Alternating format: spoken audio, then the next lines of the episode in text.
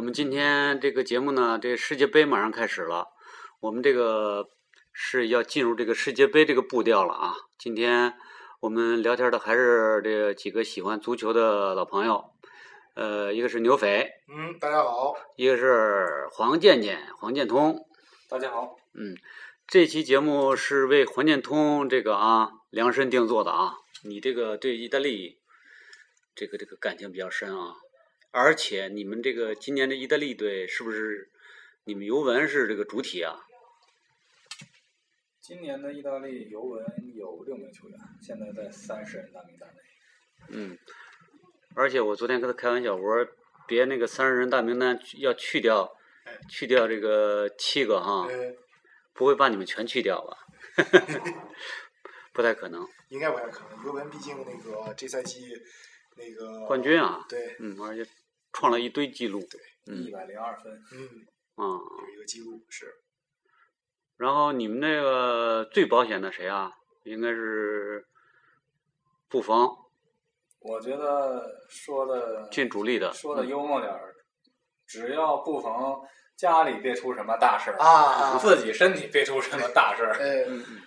是绝对不会动的。嗯，没跑儿，嗯，然后还有一关键人物，然后就是皮尔洛，嗯但是皮尔洛毕竟岁数这么大了，然后我们还是布对他冯比皮尔洛好像还大点儿，他俩应该也差不多一个三十六，三十五，我查了，差不多。呃，布冯是三十六，皮尔洛三十五，但是布冯守门员好对像作为门将的话，他他没有什么体力消耗。高龄门将不少呢对啊，，佐夫嘛，对吧？不也四十几，四十嘛，四四十，十拿了世界杯冠军，八八八八二年八八二年世界杯嘛，嗯四十嘛，佐夫，嗯，所以门将可能对体力的要求没有那个场上的队员那么那么强哈。对，对嗯，但是皮尔洛这个位置确实，我觉得哎，我我我这个这个名单出来了以后，三十人名单出来以后，我真是一看就有一很强烈的印象，这个意甲啊现在是不是越来越封闭了？基本上这个这这个这个国家队里边没根本就没别的联赛的，嗯，几乎几乎啊，几乎是没有，对，几乎没有，是的，整个意甲里面，这个就是这三十人大名单里，好像除了意甲的以外，其他的都是巴黎圣日耳曼的球员。对对对对，是，就是主要是巴黎圣日耳曼有往你们这儿采购的这个这个这个习惯啊，对，这几年意甲不就是那个巴黎的超市吗？伊布，伊布，嗯，然后但是卡瓦尼是从卡瓦尼、卡瓦尼是从哪儿去的？那不那勒斯不勒斯、那不勒斯啊嘛，啊嗯，啊，拉维奇也是从那不勒斯去的。啊，然后还有那个维拉蒂，就意大利的小将，啊一米六几的，嗯，然后莫塔从嗯国国际米兰去的，但是确实是除了这个这几个跟巴黎的这这几个交交流以外，好像真的是跟其他联赛很少有交流很少，交流因为意甲里边儿、列英超里边儿几乎很少有那个意甲意甲去世的界，，嗯，对，没有。你要说是再往前推推几年吧，还有个巴洛特利 在曼城，对不对？嗯啊这这现在巴洛特利到 AC 米兰之后，这基本上也没有那个、嗯对。很很少有前年还是去年在利物浦有伯里尼，然后还有伯里尼，对，嗯现在也没有，这个是。嗯不是，你说这是怎么回事呢？是因为它封闭，跟跟苹果一样，这反正觉得意甲联赛吧，是刚才跟他开玩笑说人家没人要，意甲联赛对我我认为就是就确没实人是要没人要。意甲反正就是整体的这个水平啊，就是说不是别的往下再下降别的这个位置没人要，防线的总应该有人要吧？他又又又经受了意甲的这个防这个这个防守的这种理念的这个熏陶，是吧？善于防守啊，意甲但人是觉得这个意甲现在是球员出去踢的不多，但是就就你主教练不少。哎，就你刚才说的，嗯，巴洛特利出去了也没踢好啊，对，其实，在曼城，说实话，发挥也没有说是到他那个最高水平。啊是吧？啊对，英超还有一个那个从国米去的吧，嗯，那个两个字的，那个年轻球员，好像是边后卫，叫叫什么名字来着？好像是在纽卡斯尔，啊，啊、这个这个但但是他不是绝对主力吧？嗯，也不也不是也不是绝对主力，太年轻。所以我觉得就是呃，所以这一点儿呢，我觉得还是多少有点儿让我奇怪，就是说，虽然意甲确实在衰落，但是意大利国家队的成绩，当然一零年的世界杯确实有点儿差的，有点儿离谱。呃，有点儿离谱啊， 小小组都出不了线。这个一会儿再谈我对他一零年的这个理解。嗯，啊，但是，呃，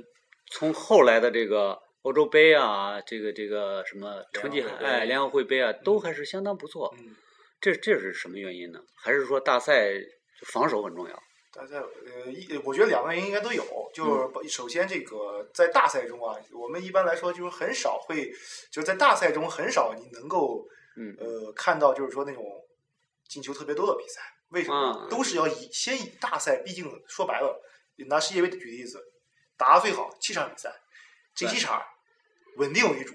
肯定还是要把防守，嗯哎，整体的防守体要摆在第一位。嗯所以说，那么意大利在防守方面，说实话是占很大优势。这么多嗯年，它的这种防守体系，它是就是很很占优势的。另一方面，就是它毕竟也是一个，就像就像前几期聊英超一样，嗯王晓彤曾经说过，就是那种豪门的底蕴。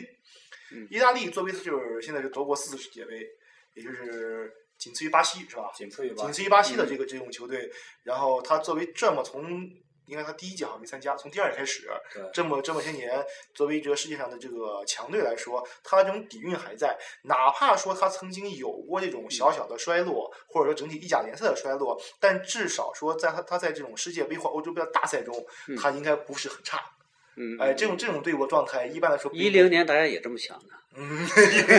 我是这么理解的，就是意大利从零六年世界杯他们夺冠以后，嗯，他的因为零六年的夺冠，那是一个算是历史的必然。嗯，而且因为就包括你看那一届球员，嗯，他们在经历了好几届大赛之后，他们到零六年那年是正好开花结果的嗯那个嗯，那个年份，再加上电话门一激励，对，所以说零六年的夺冠，这是就是一种必然嗯。然后，但是过了零六年之后，这些球员这也不是特别年轻，也基本都到了三十岁左右。对，所以过了这个零六年这届大赛，他们是势必要走一下坡路的。嗯嗯然后到了零八年，他们可以说是正在这个衰落中，但是他还能保持一点他他在两年前的那个状态。所以他嗯零八年欧洲杯是跟西班牙点球决胜被淘汰， 对，没有进四强。嗯嗯然后，但是到了一零年，四年之后，他们的这个老态马上就呈现出来了，嗯，而且在一些就是这当打的球员都老了，然后这年轻球员当时还没有完全起来。嗯你看整个一零年世界杯的这套阵容里面，除了老球员以外，像马乔，嗯，还有什么克里希托、对，嗯博努奇，对，呃，马尔基肖，然后还有蒙托利沃，像这些球员还是完全没有没有大赛经验的，嗯几乎没有什么大赛经验。嗯所以说，一零年世界杯的意大利真是一个是秋黄不接，然后老的嗯老的已经不行了，然后这小的还完全没扶起来的这么一个、嗯嗯那个阶段。嗯所以一零年他小组被淘汰一点儿都不冤，不冤，不冤对嗯嗯嗯一点儿都那不稀奇。是嗯而且你看他整个在这三场小组赛里，他的第一个对手是那个巴拉圭，嗯，巴拉圭本来就是一支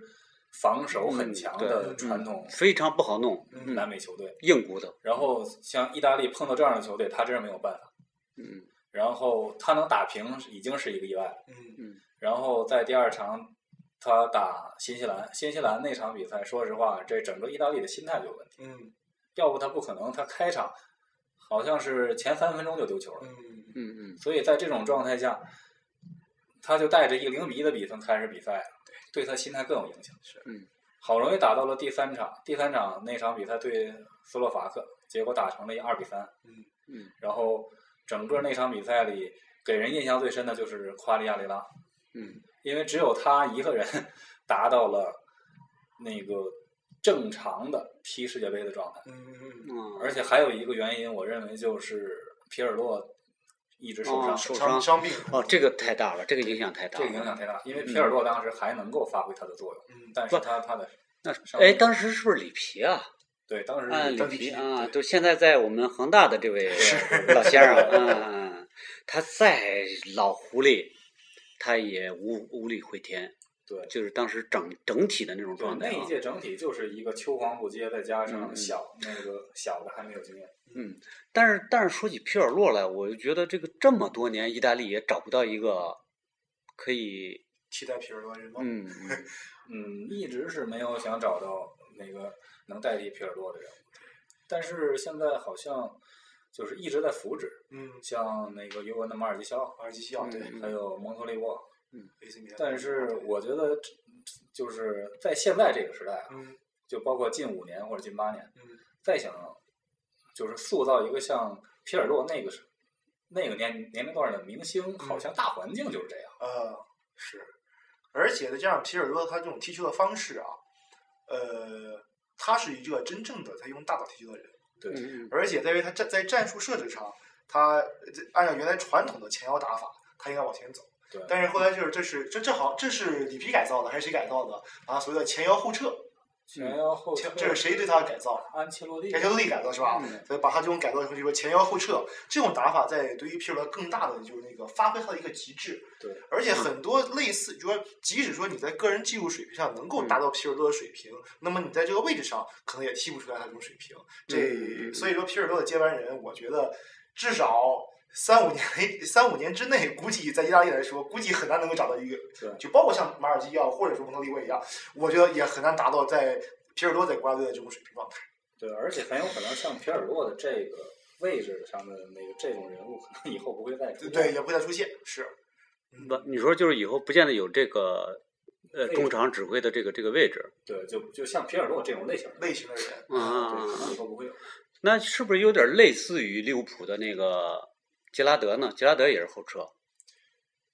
对杰拉德的后撤，但是两人其实风格还是有点不一样。不一杰样，杰拉德更主多要是的承担，长长传的，对他更多他更多的那个呃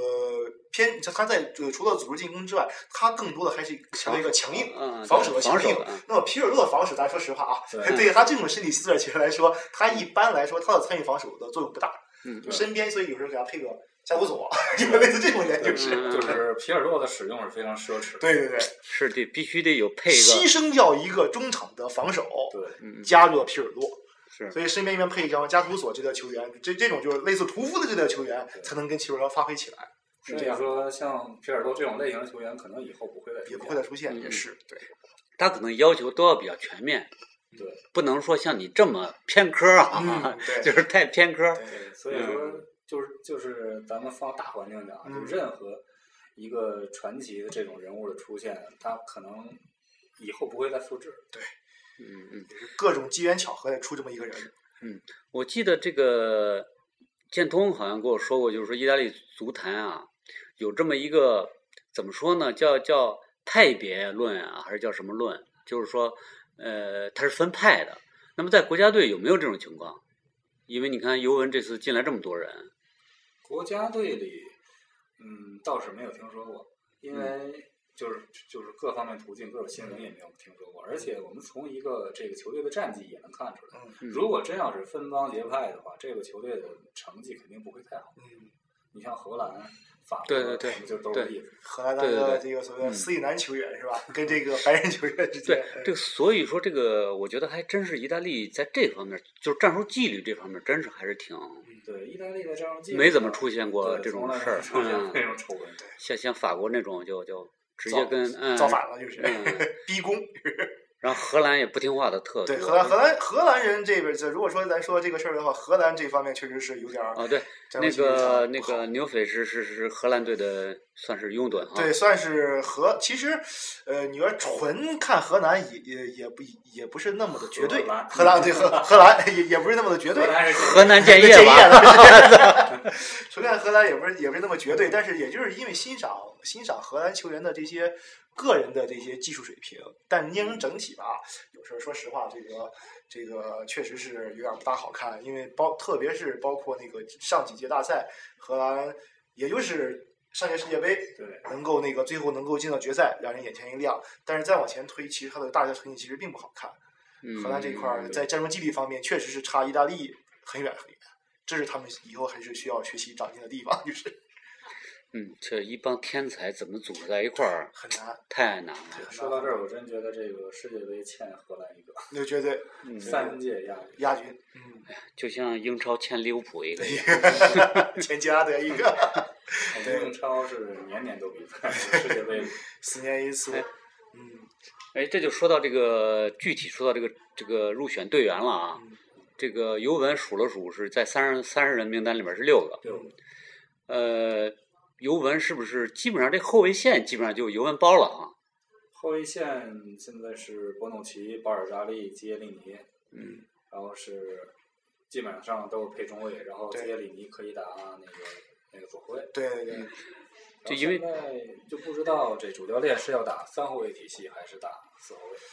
我觉得按普兰德利的这种战术设置来说，估计啊，咱我只是现在估计啊，我觉得三的可能性比较大一对，些，三个肯定比较好可能三大比较一些大嗯，三可能比较我大看一有些。的媒体在分析说是那个四三二幺或者四三幺二。四三幺二，四三幺。他如果打四三幺二的话，其实也可以变阵嘛。就四三幺二，他他那个当他在那个中场他放的那个放四名的时候，其中他其实可以两个边会可以往前提，对提上去之后，其实有一个回撤的话，其实还有一个三后卫的作用，就是四个、嗯，三个中就中卫是的还作有用。变，对有变动啊。嗯，那尤文的这个后卫线，当然了，布冯是没问题。嗯布冯说是今年你们的一个赛季才丢了二十三个球，对，呃，嗯布冯没问题。你们后卫线就就这俩中卫怎么样？有问题吗？有什么？嗯，你看下来觉得他有什么？比如说防高球啊，或者是速度啊？高球我觉得问题不是太大，但是像基耶利尼这样似的，世界能排进前五的这这这种中后卫吧，也难免会出现这种第一失误。你像零一二年的欧洲杯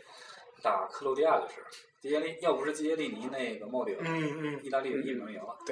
嗯嗯，所以我觉得基耶里尼可能相对来说稍微稳定点儿，但是他真保不齐什么时候会掉下来啊。嗯然后这个博努奇还得看他的这个自信程度，嗯嗯，因为博努奇还是稍显年轻。呃反正在俱乐部时候，说实话，他一上上场的时候总让人心里有点悬，嗯但是经过这两年的这个那个磨练，应该能好多了。嗯然后巴尔扎利，反正我就担心他的年龄，嗯，嗯，因为他是零零六年参加过世界杯，世界杯，嗯，参加过那个夺冠，他还要占这个主力位置吗？嗯，现在不好说，因为感觉你看他上的这个那个两个中卫，一个那个左后卫的话，这有可能全上，因为我看他这里的这个中后卫好像也没有太合适的人选处理尤文的。嗯，是是是，就是按说这个意大利应该是出后卫，出后卫，嗯，可能也没有特别好的，就是就是明显的超过杰里尼的这个顶能完全能顶到他的，估计也对，这个一个特别好的中卫也，我觉得也不好培养，嗯，是吧？是，确实是，这些年感觉你像 为什么孔帕尼能这么火？ 嗯，反正基本上，如果意大利来说，中后卫这块儿，你就反正在我看来，好像这个自从卡纳瓦罗呃、嗯跟嗯这个这个内斯塔内斯塔之后，嗯呃，也就好像也就是基耶里尼能让人那个感觉上不错，对，其他的好像只说在达嗯到那个零六世界杯的时候那种程度，好像对好像很很少。反正你别，说当初就是卡纳瓦罗的时候，我印象特别深，就看央视的转播呀、嗯我记得张璐老师就特别不喜欢他，嗯就是这个卡纳瓦罗，嗯，就觉得他有时候就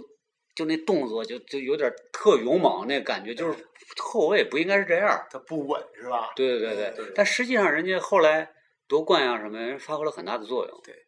还拿了金球奖。呃可能我觉得，如果是这样说的话，是不是他张老师会认为就是说，从中后卫的这个体型啊应来该说，稳对定。对，这卡纳瓦罗说实话个儿偏低，他如果在在一中米卫的位70置多，哎，对呀、他在中卫位置上，他个子他不算高的，他就是算算低个儿嗯，可能是在某些做这个技术动作的时候，可能看起来嗯并毛不像毛其糙他毛躁一点儿。嗯也有一样，但是说实话，从他个人的防守水平来说，这个作为一个一米七十多的人去做中后卫，这能达到这种程度嗯不多见，真不多见，真不多见。他也像一个，也是一个那个皮尔洛那种现象。哎，是他是的，是的，嗯嗯天才球员也是一个，嗯，希望意大利再出两个这样的啊传奇哈，嗯内斯塔那种。对，呃，再往前，这个皮尔洛两边是配的谁啊？现在皮尔洛两边儿配的是，嗯，马尔基肖、德斯特罗，德斯特罗，反正就是说应该是配的很能抢的了。对，应该应该要配这种，肯定要给他配一个那个保护的。嗯，反正就是说一就是说，如果碰见这种中路进攻很厉害的，反必必须得，因为你得有人帮那谁干活儿，一个强大的屏障。哎，帮这个皮尔洛干活儿是吧？嗯，皮尔罗虽然他可能会，他也算是比较尽心，可能会去去去防守，但是对身体所限啊。对年龄也说起，年龄所限，对对，三十多嗯所以对皮尔罗的使用，我看还真是个问题。你就说是让他打全场，还是说在尤文现在一般是不见得能打全场吧？嗯，不见得能打全场，但是他发挥还比较稳定。嗯，但是就是说，一般是直接就是九十分钟都踢呢，还是说下半场上呢，还是说怎么着半路上呢？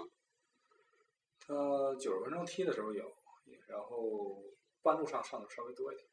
嗯，反正因为在联赛中吧，因为联比如说意甲联赛，它是一个长期的啊，就是这一个赛季，嗯可能它对于体力上的这种分配啊，它是有主教练或者个人的这种安排。对但是如果对于世界杯来说，呃，就是说打的最多的也就是七场比赛，嗯这七场比赛怎么用，这其实还是要嗯就是看怎么用这这个就是看普兰德利到时候的一个战术安排了，嗯怎么来安排这个事儿就是。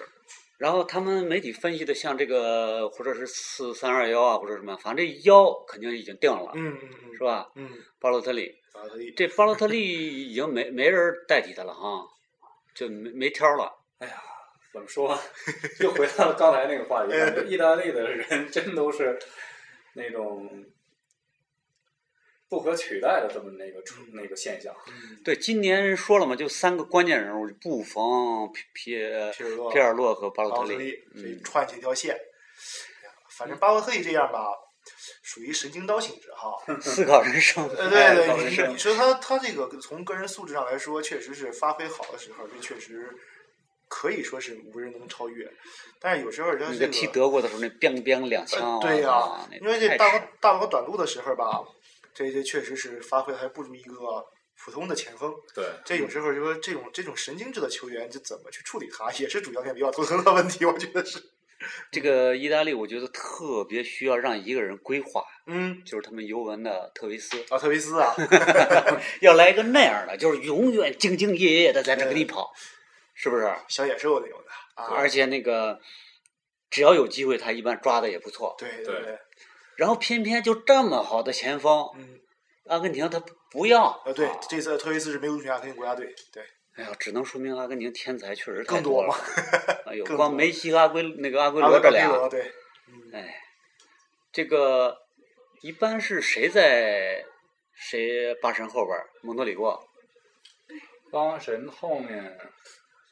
蒙特里沃或者再来个前锋，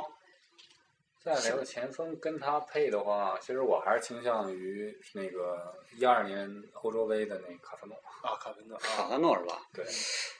卡萨诺也就是担心了，他他天分肯定是很厉害，嗯嗯就踢德国那回那个。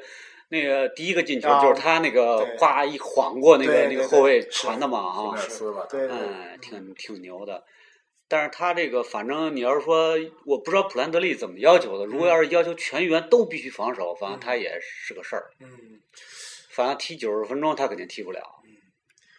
反正我们现在看他这套阵容里面，跟一二年的阵容相差，那个巴尔扎内蒂没有入选，嗯，嗯，因为反正看一二年他打德国的时候，巴尔扎内蒂还是起到了一个抑制德国那个边路的作用。嗯然后现在他现在这套意大利的，你看他的前锋里面有巴神、卡萨诺、耶希涅，耶希涅是个非常年轻的小将，对嗯嗯，好像身高也一米六多。呃，不高是，然后罗西，罗西身高也不高，但罗西伤病痊愈，状态说也是不普错兰德利挺看重他的。对，因为这几个人，那个你看中场的蒙托利沃，然后他的后卫线里应该有一个帕斯奎尔，嗯然后前锋是罗西，就感觉这普兰德利啊，还是挺喜欢他当年的一些弟子。啊，啊，佛罗伦萨是吧？对他毕竟是从佛罗伦萨出道的，嗯，所以你看他这带这几个人，但是因为你看帕斯奎尔一入选的话，嗯我嗯感觉挺意外的，因嗯，为这个人，因为就是零八零零九的时候，我在实况里经常呃用佛罗伦萨的时候，经常呃那个对他很熟。呃呃然后，但这个人好像入入选国家队的那个时候不多，呃，但这次弗兰德利把他那个入选到这三十人名单里，我觉得弗兰德利还是就非常信任他的那些、那个佛罗伦萨这些弟子。嗯你们有米兰，你你这好像是米兰的球迷是吧？对，意你大要在利意甲中选，应该是 AC 米兰的，对，米兰好像也就是八神，啊巴神，然后蒙托利沃嘛蒙，托利沃，蒙托利沃哦啊后嗯后就是后卫线上有两个那个小家伙，嗯对德西利奥，德约利奥跟那个阿阿巴特巴特，对，嗯，那两个就是后卫线那两个基本上就是。就是我就如果说最后呃，即使说最后能够进到二十三人，估计也还是替补的货， 就是他应该是上不了，就是那个在后面混一混。主要的 AC 米兰这次估计也就也就是这两个人，巴神跟蒙托利沃。不过这两个人也倒是也挺关键的，哎，对，基本上这个进攻是他们负责，嗯尤文是负责防守，防守嗯，对，嗯阿巴特也确实很好使啊，很好使，对，速度快，是嗯。边路球员。呃，那么说到这个战阵容，反正它还没有完全定。另外就是说，呃，那就简单的，咱们得看看这个分组的形式了。这就是我最喜欢的英格兰，英格兰英格哎、兰要跟你们同组。嗯，这个英格兰，你到底支持英格兰还是支支持意大利？这俩队要是选一要个这，俩队选一个的话，还是英格兰？应该英格英格应该英格兰。为什么是这个因英格为兰？你们曼联要对出一大堆人对啊，他支持英格兰的时候，并不是因为说我喜欢英格兰的战术打法，熟是因为对他熟，因为他 很多球员是英超联赛出来的，这样看起来比较容易一些，是这意实思际。上看都认识意大利是因为有熟人多，对对对，是这意思。就你们曼联踢成这样儿，还有一大堆人对入选国家队五，哎五五名吧，五反正你们五整应该个儿为世界杯里的队一共贡献了十六个对人。呃对对对是。嗯，但是曼联就是进英格兰阵容，好像不见得能够进主 力除了那谁呗，除了鲁尼之外嘛，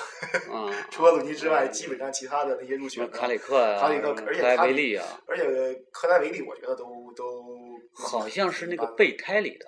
就备胎名单里科。莱维利在在去年的时候，这个入选国家队的呼声，包括那个霍奇森对他的使用还是嗯很嗯器重的，包括在打世界杯预选赛的时候。但是逐渐的，随着他在莫耶斯手底下这个在曼联中的这个地位，可能也被球迷在骂，嗯因为他的可能种种的那个对被水骂得嗯平不不行轻，那么极有可能会影响到他在英格兰国家队中的地位。嗯而且这次霍奇森有招入一些比较年轻的，包括像那个拉拉纳。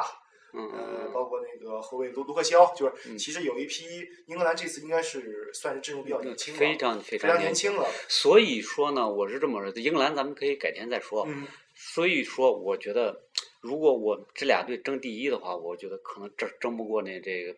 意大利这老狐狸。对，呃意大利同时你主要还要看其他对手，还有一个乌拉圭呢，还有一个乌拉 哎还有圭，乌拉圭呢，那也是世界杯得主啊。对，所以哎，你听见一又又又一个著名人物发表了著名这个坑人宣言，嗯贝利同志嗯宣布他哎希望嗯，世界杯的决赛在巴西和乌拉圭之间进 行，这不是害乌拉圭吗？他这是怎么回事啊？他世界杯上就老早之前有过一个恩怨，嗯就是五零年的时候，嗯有个世界杯的时候是我巴西跟乌拉圭遇见了嗯，都以为百分之百嗯，巴西人民已经都准备把那这个这个庆祝用的炮仗都准备好了，结果没输了哎没留神让乌拉圭给赢了。嗯所以他就特别希望这次能够在主场复仇，所以这个他就盼着乌拉圭能进，乌拉圭能进，咱们咱们俩队咋办啊？所以黄黄健同志提出一个提出一个倡议，联手做掉乌拉圭 是吧？联手做掉乌拉圭。而且赛程对我们很有利 啊。嗯嗯，第一场意大就利对是英格好兰像是五月不六月十五号，嗯嗯就是英格意兰大利打英格兰哎打英格兰，咱先来个一比一之类的，啊嗯，嗯，这场比赛对理想的比分就是一比一、二比二。二边对嗯，平局。然后等到打最后的时候，反正咱就就就可以商量了，是吧？对，因为是嗯、就这么理解吧。两支首先两两个都是欧洲球队，嗯，欧洲球队在南美他们全属于客场，嗯嗯这样这两支球队先碰，嗯，他们俩打成个一打平，平，然后比如说一比一或者二二比二嗯，咱俩积分上各积一分。对嗯然后呢，在那个进球数上，就是首先咱俩是都是那个进球数是零，但是咱们对都有进球。那就五五比五， 对。然后呢，到第二场的时候是意大利打哥斯达黎加，嗯，然后最后一场你意大就利没考虑人家哥斯达黎加了是吧？哥斯达黎加，还跟中国队踢过，我记得。对，当时赢中国二比零。嗯，其实我们担心的意大利，就是担心第二场，嗯，嗯因嗯，为打英格兰的时候，说实话，我们真的不太担心。嗯，因为这场比赛，啥意思啊？啥啥意思？呃，不，是担心英那个英格兰实力，嗯，就是说说，觉得两个欧洲球队嗯他俩打平几率最大，嗯嗯，而且打平了对两个队都是嗯利都最大有化。利啊，嗯嗯嗯然后恰恰最难的，而且是最悬的，可能就是意大利第二场打哥斯达黎哥加。斯达黎加，嗯，什么意思啊？啊，就乌乌拉圭已经是第三场了是吧？对，因为意大利最后一场是打乌拉圭。嗯。所以现在你看，如果要是在哥斯达黎加身上拿三分，拿不到三分，只拿到一分的话，那就后边就得死拼这。很有可能就把意大利逼到绝路上。嗯嗯嗯，所以，我相信就所有意大利球迷可能其实是最揪心的就是第二二场比赛，差不多。我觉得拿他拿他们应该，觉得觉得像这种非洲球队的这种都是比较喜欢进攻，然后也比较冲动，战术纪律不是那么呃不是那么强，所以对对你们应该是最最怕你们这种哥斯达这黎种。加应该是特一这是呃中呃中美美，呃中中北北美啊吉拉比海地区，对，嗯那儿对，反正我觉得意大利打哥哥斯达黎加应该没啥问题。就是从实力上看嗯那是绝对没有问题的，嗯嗯但是就是看意大利人自己状态的调整，嗯嗯嗯嗯嗯，因为像意大利这种慢热型球队，嗯对，他真有可能说结果就没吃下哥斯达黎加，嗯，你要是真打乌拉圭，乌拉圭真不是那么好弄的。好家伙其，实，对啊，苏牙呀，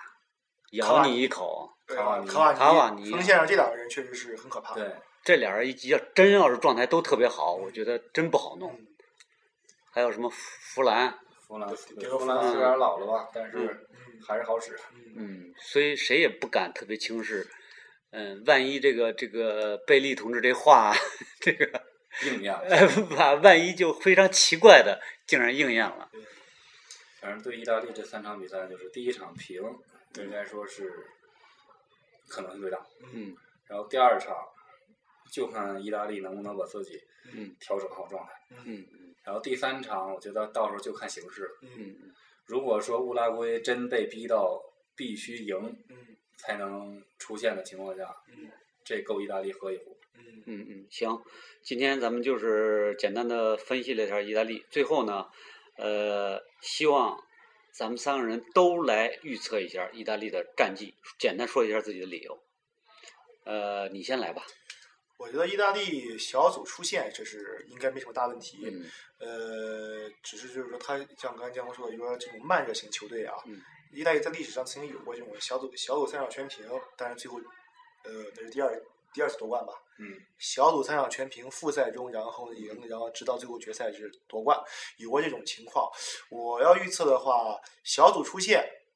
应该没什么问题，不嗯是第一就是第二，呃，至少能进四强，至少能进四强，我觉得是。你知道他进四强要对谁吗？有可能会对上西班牙吧？呃，我觉得怎么说呢？我觉得这个他世不界怕西班牙。对世界杯卫冕吧，我我倒觉得这个可能性不大，所以我觉得如果碰西班牙的话，我觉得以普兰德利这种这种方式，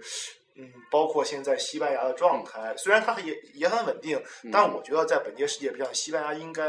应该走进决赛的可能性，我个人觉得不是很大。嗯嗯，就是一种嗯就是四强。对，也为四强，然后所以说，我觉得意大利这次的成绩应该进四强，应该问题不大。嗯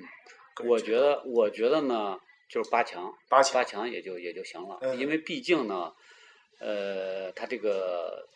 还是老队员嗯在起骨干作用，嗯年轻人没有什么有天分的还是少，嗯凡是有天分的人都体力不 好，嗯基本上就除了巴洛特利以外，嗯所以你这个跟年轻人弄，跑着跑着，说不定给你跑跑到最后就光剩下这个有有那心没那力了，嗯，所以我觉得八强，哎，我觉得八强，所以进四的话，我觉得呃有点够呛。嗯，那还是请这这咱们这个意甲的爱好者吧，你呢？就是铁杆一粉哈。嗯 嗯，我跟袁老师的观点差不多，嗯，应该是在八强。八强，嗯八强，主要就是你还是说进四的时候可能会碰见强队，进四的时候要看意大利的战术，嗯主要是我想就是什么呢？大家是不是现在觉得西班牙有点儿不行了？主要是巴萨现在这个成绩有这个不好，呃对对那个不好。对。但是我觉得巴萨不见得就等于西班牙，而且西班牙对对你对对不能认为他就不行了。嗯对嗯，特特别是他连夺这几个大赛冠军，他有这个这个这个气质在那儿呢。对，他的心气儿啊，包括他现在的这个热度，感觉好像真能决定他的这个嗯脚步。嗯，嗯，行，那我们就祝这个意大利好运吧好。运啊祝意大利保八争四。好，再见。好，再见。